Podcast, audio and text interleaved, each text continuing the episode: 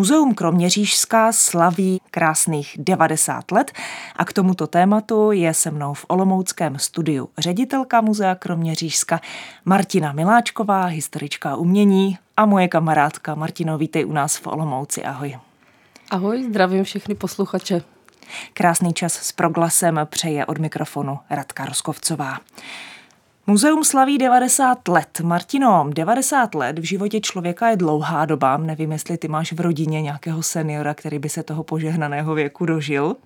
Máš? Babička slaví letos 80. Tak to už je skoro. Já jsem měla, nebo mám, ještě vlastně jednu seniorku blízkou a vím, že v těch 90 letech se člověk může nacházet v dost různé kondici.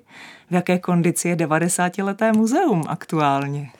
Já doufám, že to tak vnímají návštěvníci, že ve výborné protože muzeum prošlo velkou rekonstrukci v posledních letech. V roce 2020 jsme slavnostně otevírali a e, máme tam krásných pět stálých expozic a většinou dvě krátkodobé výstavy. Opravdu máme co nabídnout, protože muzeum si můžete projít doslova od sklepa až po půdu.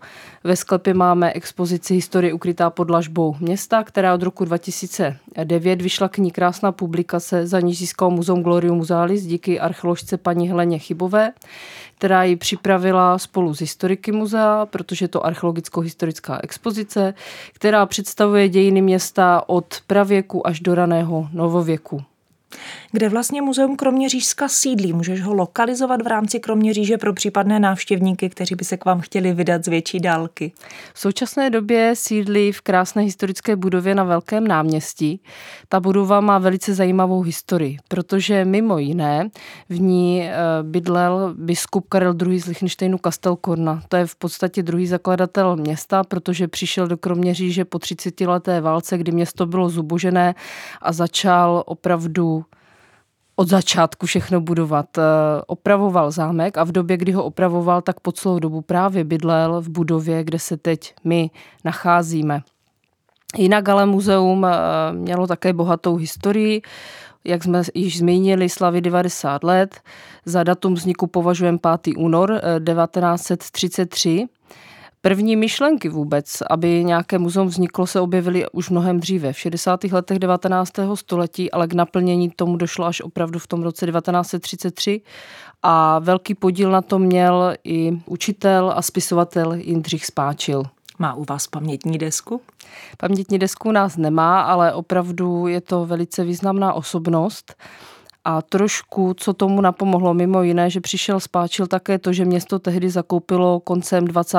let významnou sbírku amatérského archeologa, knižtiskaře Jindřicha Slováka a Spáčil přesvědčil tehdy městskou radu, aby opravdu došlo k založení této instituce. Ale ty dějiny jsou pestré, protože ona, jak zřizovatelé se různě měnili, tak se měnilo i místo, kde se instituce nacházela. Původně byla na Rigrově náměstí číslo 144 a potom také dlouhou dobu eh, se nacházely sbírky i depozitáře na zámku v Kroměříži. A současná budova, tak ta se začala opravovat intenzivně v 70. letech. V roce 76 zde byl zřízen památník Maxe Švabinského, významného rodáka. Letos uplyne 150 let od jeho narození, ale k tomu se ještě dostaneme, jaké akce chystáme. A v 80. letech se tam přestěhují i kanceláře, pracovníci, takže opravdu už delší dobu se nacházíme na Velkém náměstí v Kroměříži. Říká Martina Miláčková, ředitelka muzea Kroměřížská a docela mohutně u toho gestikuluje, takže přátelé, ty lehké rány, které slyšíte, vydává Martina ťukáním o stůl. Martino, mluvila jsi o tom, že eh, muzeum je možné u vás si prohlédnout opravdu od sklepa až po půdu. Jak ty prostory vypadají, jak jsou velké a já tuším, že on vlastně každý ředitel jakékoliv instituce vždycky by potřeboval ještě větší a nafukovat si ty prostory. Je tomu tak i u vás? Přesně je tomu tak. Eh, pořád bojujem s nedostatkem místa i uložených nějakých prostor, ale musím říct, že mám radost, že teď jsme dokončili rekonstrukci kotelny, depozitáře na Hanáckém náměstí a díky tomu jsme udělali i drobné stavební úpravy a určitě to bude komfortnější jak pro naše zaměstnance, tak třeba i pro badatele, kde bude badatelna a eh, díky tomu, že jsme v loňském roce dokončili velkou rekonstrukci hospodářského dvora v Rimicích, tak archeologicky archeologické sbírky se přestěhovaly do Rimic, takže se nám nějaké místo uvolnilo. Ale jak jsme se již změnili, můžeme budovu projít od sklepa až po půdu, protože v roce 2021 jsme otevřeli nejnovější stálou expozici poklady staré půdy. A musím říct, mám z toho radost, že je to teď asi nejčastěji navštěvovaná expozice. Setkali jsme se s velkým a pozitivním ohlasem od veřejnosti a tehdy autoři expozice dali výzvu občanům Kroměříže a nejbližšího okolí, jestli by nám věci, které naleznou někde na půdě nebo ve sklepech, buď darovali, anebo zapůjčili do muzea. Takže kromě cených sbírkových předmětů je tam řada i věcí, které nám lidé darovali. Zmínila se o Rimicích, o hospodářském dvoře, který se vám podařilo rekonstruovat. V této souvislosti bych odkázala posluchače na vlastně už loňský pořad, který jsme spolu natáčeli přímo na místě v Rimicích, ještě tehdy s tvým kolegou. Ten pořad je stále dostupný v audioarchivu na stránkách Proglasu, takže můžete tam zjistit více o tomto objektu. A Martino, tebe bych možná poprosila, abys představila ještě další objekty, které Muzeum Kroměřížska spravuje kromě hlavní budovy na Velkém náměstí, kromě Rimického dvora. Je to ještě Národní kulturní památka Větrný mlín Velké Těšany, který se nachází nedaleko Kroměříže. Pro svou autenticitu se v roce 2014 právě stal Národní kulturní památkou, ale Větrný mlín máme ještě jeden a to právě v Rimicích. O Rimicích bych ještě tolik řekla, že je to muzeum v přírodě a je dost specifické a unikátní v tom, že tam máme sedm objektů lidové architektury, které stojí na svém původním místě, tedy in situ, nebyly sem převezeny. Jedinou stavbou, která sem byla převezena, je větrný mlýn z nedalekých Bořenovic. A mimo to, že lidé tady mohou vidět v Rimicích, jak lidé eh, žili v posledních dvou staletích, ti prostí lidé, tak také uvidí, jak vrchnost hospodařila, protože k našemu areálu ještě patří renesanční tvrz, k jejímž eh, nejslavnějším majitelům patřil Albrecht z Valštejna a také právě již zmíněný barokní hospodářský dvůr, který prošel velkou rekonstrukci za 126 milionů korun.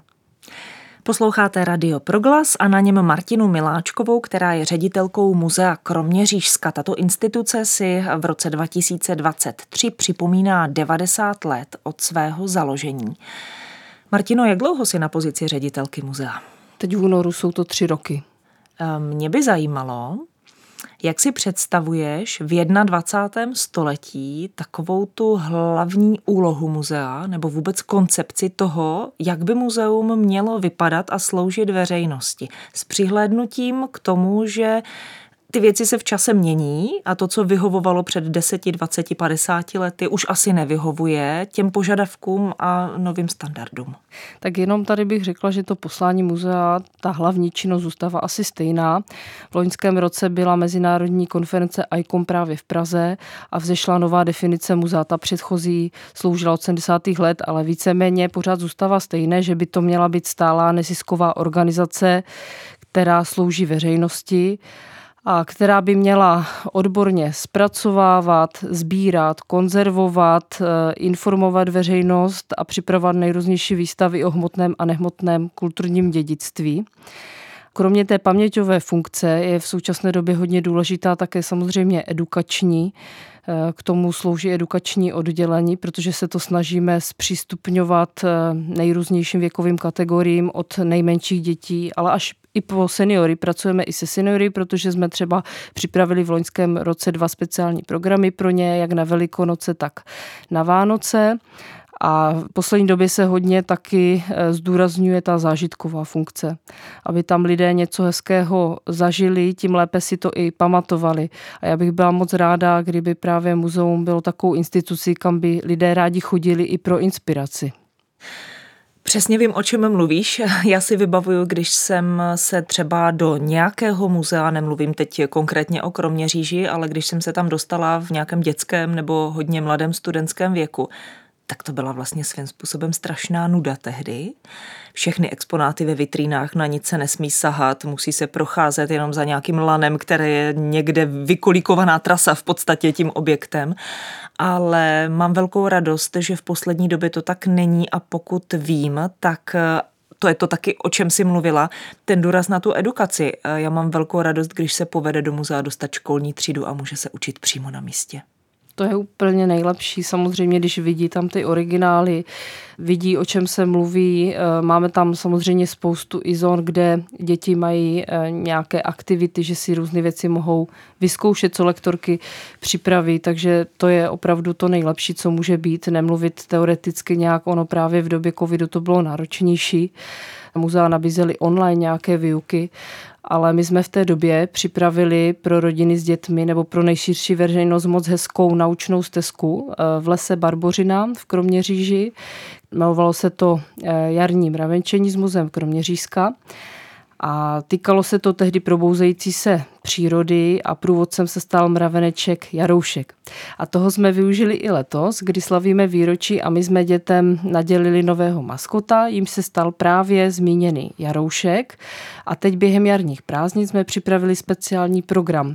V úterý 14. února v 9 hodin a ve 2 představí lektorky osobně mravence Jarouška a po celý týden bude probíhat v muzeu velká rodinná hra s Jarouškem. Muzeum se promění v takové velké mraveniště a doufám, že to bude pro řadu lidí zábava a tímto je srdečně zvu na tuto akci.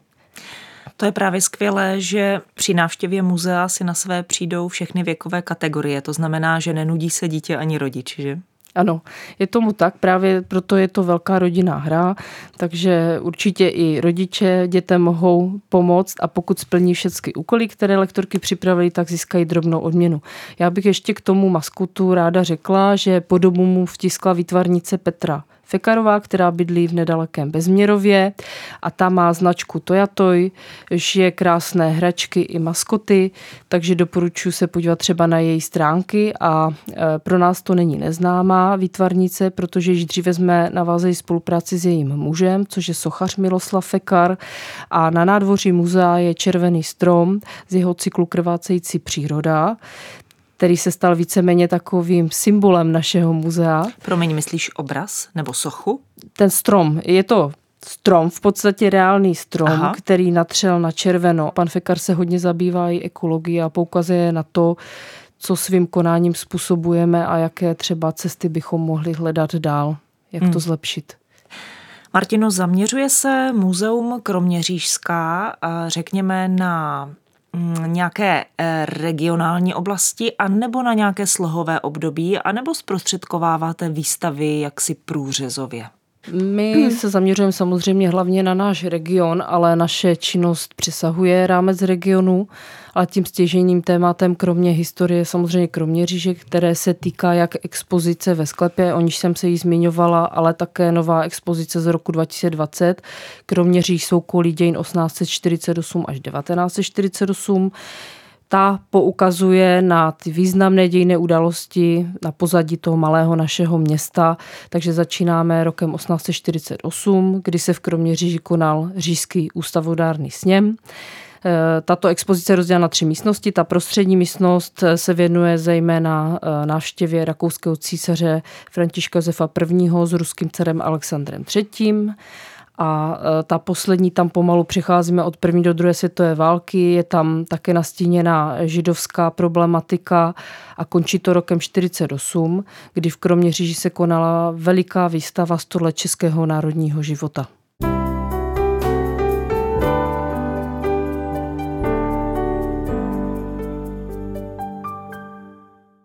Martina Miláčková, ředitelka Muzea Kroměřížská, v tuto chvíli ve druhé části našeho povídání představí aktuální sezónu. My se s Martinou scházíme na začátku února 2023 a já mám před sebou váš výstavní program, to všechno krásné, co připravujete pro vaše návštěvníky. Asi ti, Martino, nechám prostor, jestli to budeš chtít vzít lineárně nebo po oblastech, nebo vypíchnout to nejzajímavější, na co bys letos pozvala, co chystáte. Tak určitě všechny akce, co chystáme, jsou doufám zajímavé a poutavé, ale asi bych zmínila tři e, výstavy. Kromě těch akcí, protože 5. února to je přímo datum vzniku muzea, to už proběhla jedna akce, jmenovala se Muzeum slavy 90 let slavte s námi po celý den byl volný vstup do muzea a od dvou do pěti probíhal program. Jednak v památníku Maxe Švabinského proběhly dvě kostýmované komentované prohlídky, kdy návštěvníky provedl samotný Max Švabinský a jeho muza Ela a lektorky si připravili na současné eh, krátkodobé výstavě terče kroměřížských ostrostřelců řadu aktivit pro děti. O jarních prázdninách proběhne představení nového maskota a velká rodina hra. O jsem se zmínila, ale co se týče výstav, tak asi první, kterou bych zdůraznila, je výstava, která začne 16.3. vernisáži o půl paté a jmenuje se Alexej Vojtášek a Juraj Čutek, Malba a Socha. Ta představí dvě výrazné osobnosti slovenské výtvarné scény. Oba dva, jak malíř Vojtášek, tak sochař Čutek, vystavovali četně nejenom na Slovensku a u nás, ale i v zahraničí a jsou nositeli řady významných ocenění. Záštitu nad touto výstavou převzal Slovenský institut v Praze, takže mám z toho velkou radost a ta tvorba obou umělců je nesmírně zajímavá, takže srdečně zvu na tuto výstavu. Promiň, proč jste propojili právě tyto dva umělce? No proč jsme propojili? Je to trošku eh, jednodušší v tom, že minulý rok jsme měli výstavu Vladimíra Kudlíka, což je zajímavý malíř, který se narodil na Slovácku, ale v současné době žije v domově pro seniory vyvážaných v Kroměříži. A on, když měl od února do dubna výstavu, tak přijeli jeho přátelé. On totiž eh, část svého života prožil na Slovensku, nedaleko Trenčína, byl v různých výtvarných spolcích slovenských a právě s těmito autory se zná. A oni, když v loni přijeli na jeho výstavu se podívat, tak se jim hodně zalíbily naše výstavní prostory a tak nějak vznikla ta myšlenka, že by třeba vystavili i u nás. My jsme potom v létě navštívili jejich ateliéry a musím říct, že opravdu jsem byla nadšená z jejich tvorby, ale jsou mi dost blízcí i lidsky. A líbí se mi jejich vztah, Eh, protože jsou to kamarádi, dokonce spolu jezdí na dovolenou, třeba i se svými manželkami. A je spojila dohromady, i když se znali už mnohem dříve, přibližně v roce 2011 historička umění Maria Horvátová, protože připravovala pro Řím výstavu a napadlo jí, že ta jejich eh, tvorba se k sobě hodí a dobře spolu souzní budou přítomní i na vernisáži. Ano, budou, takže o to to bude zajímavější, protože oba dva jsou výborní řečníci. Srdečně zvu na čtvrtek 16. března o půl paté. No a to bude soudobé umění, ale možná se teď vypravme zpět v čase někam do historie. Mm-hmm. Kam nás pozveš? 25. května zahojeme výstavu Max Švabinský a Antonín Marek Machůrek, učitel a žák.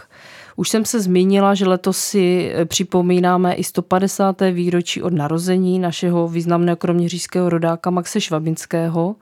A touto výstavou to jednak připomeneme, to jeho výročí, a i když máme památník Maxe Švabinského, kde je stála expozice v šesti sálech, jeho tvorba je tam pestře představená, tak na této výstavě budeme prezentovat věci, které dosud u nás třeba nebyly a bude tam krásný obraz babička v šálu, který byl až do roku 2017 soukromé sbírce ve Švédsku například. Takže určitě doporučuji k návštěvě a Antonín Marek Machůrek byl jeho žák. Je zajímavé také, že se narodil nedaleko Kroměříže a my se v současné době staráme jeho hrob, ale většinu svého života prožil ve Francii a ve Španělsku, kde tvořil mozaiky a zemřel v Paříži. Bývá to časté, že se muzeum stará o něčí hrob? No asi časté to úplně není, ale máme i jeho pozůstalost. Mm-hmm. Tu budeme prezentovat na té výstavě, o které jsem se již zmínila a ta výstava potrvá do 17. září a to je přímo datum, kdy právě Švabinsky se narodil. Když se dívám do programu Muzea Kroměřížska, tak tam vidím něco, co mě by velmi bavilo, ale já jsem hravá a kreativní osoba. Ta výstava se jmenuje Dotýkat se exponátů přikázáno a vy ji chystáte na letní prázdniny. Ano, vždycky se snažíme na letní prázdniny připravit něco, co by zaujalo hlavně děti, aby na tu výstavu chodili celé rodiny nebo i prarodiče, třeba z vnuky. A tady to výstavu eh, uspořádáme ve spolupráci s Ikvelandy z Liberce. No a z toho, co vyjde z vašich muzejních sbírek, co bys ještě mohla nabídnout, případně z toho, co pozvete k vám na to další období? Teď mě napadá hlavně výstava, kterou zahájíme den před státním svátkem v září 27. A ta se jmenuje zajímavě je to Vůle žít, neobyčejný příběh Františka Ferbra z Kroměříže. Tento člověk přežil koncentrační tábor, eh, skromně říct, že to byli pouze dva muži a my jsme si vybrali právě tohoto. A my jsme přizvali čínského studenta Pedagogické fakulty Univerzity Palackého v Olomouci, který nám eh, kreslí komiks. My chceme to dětem tady tento zajímavý příběh Františka Ferbra přiblížit formou komiksu a na této výstavě budou vystaveny originální kresby, eh, které slouží jako podklad pro ten připravovaný komiks.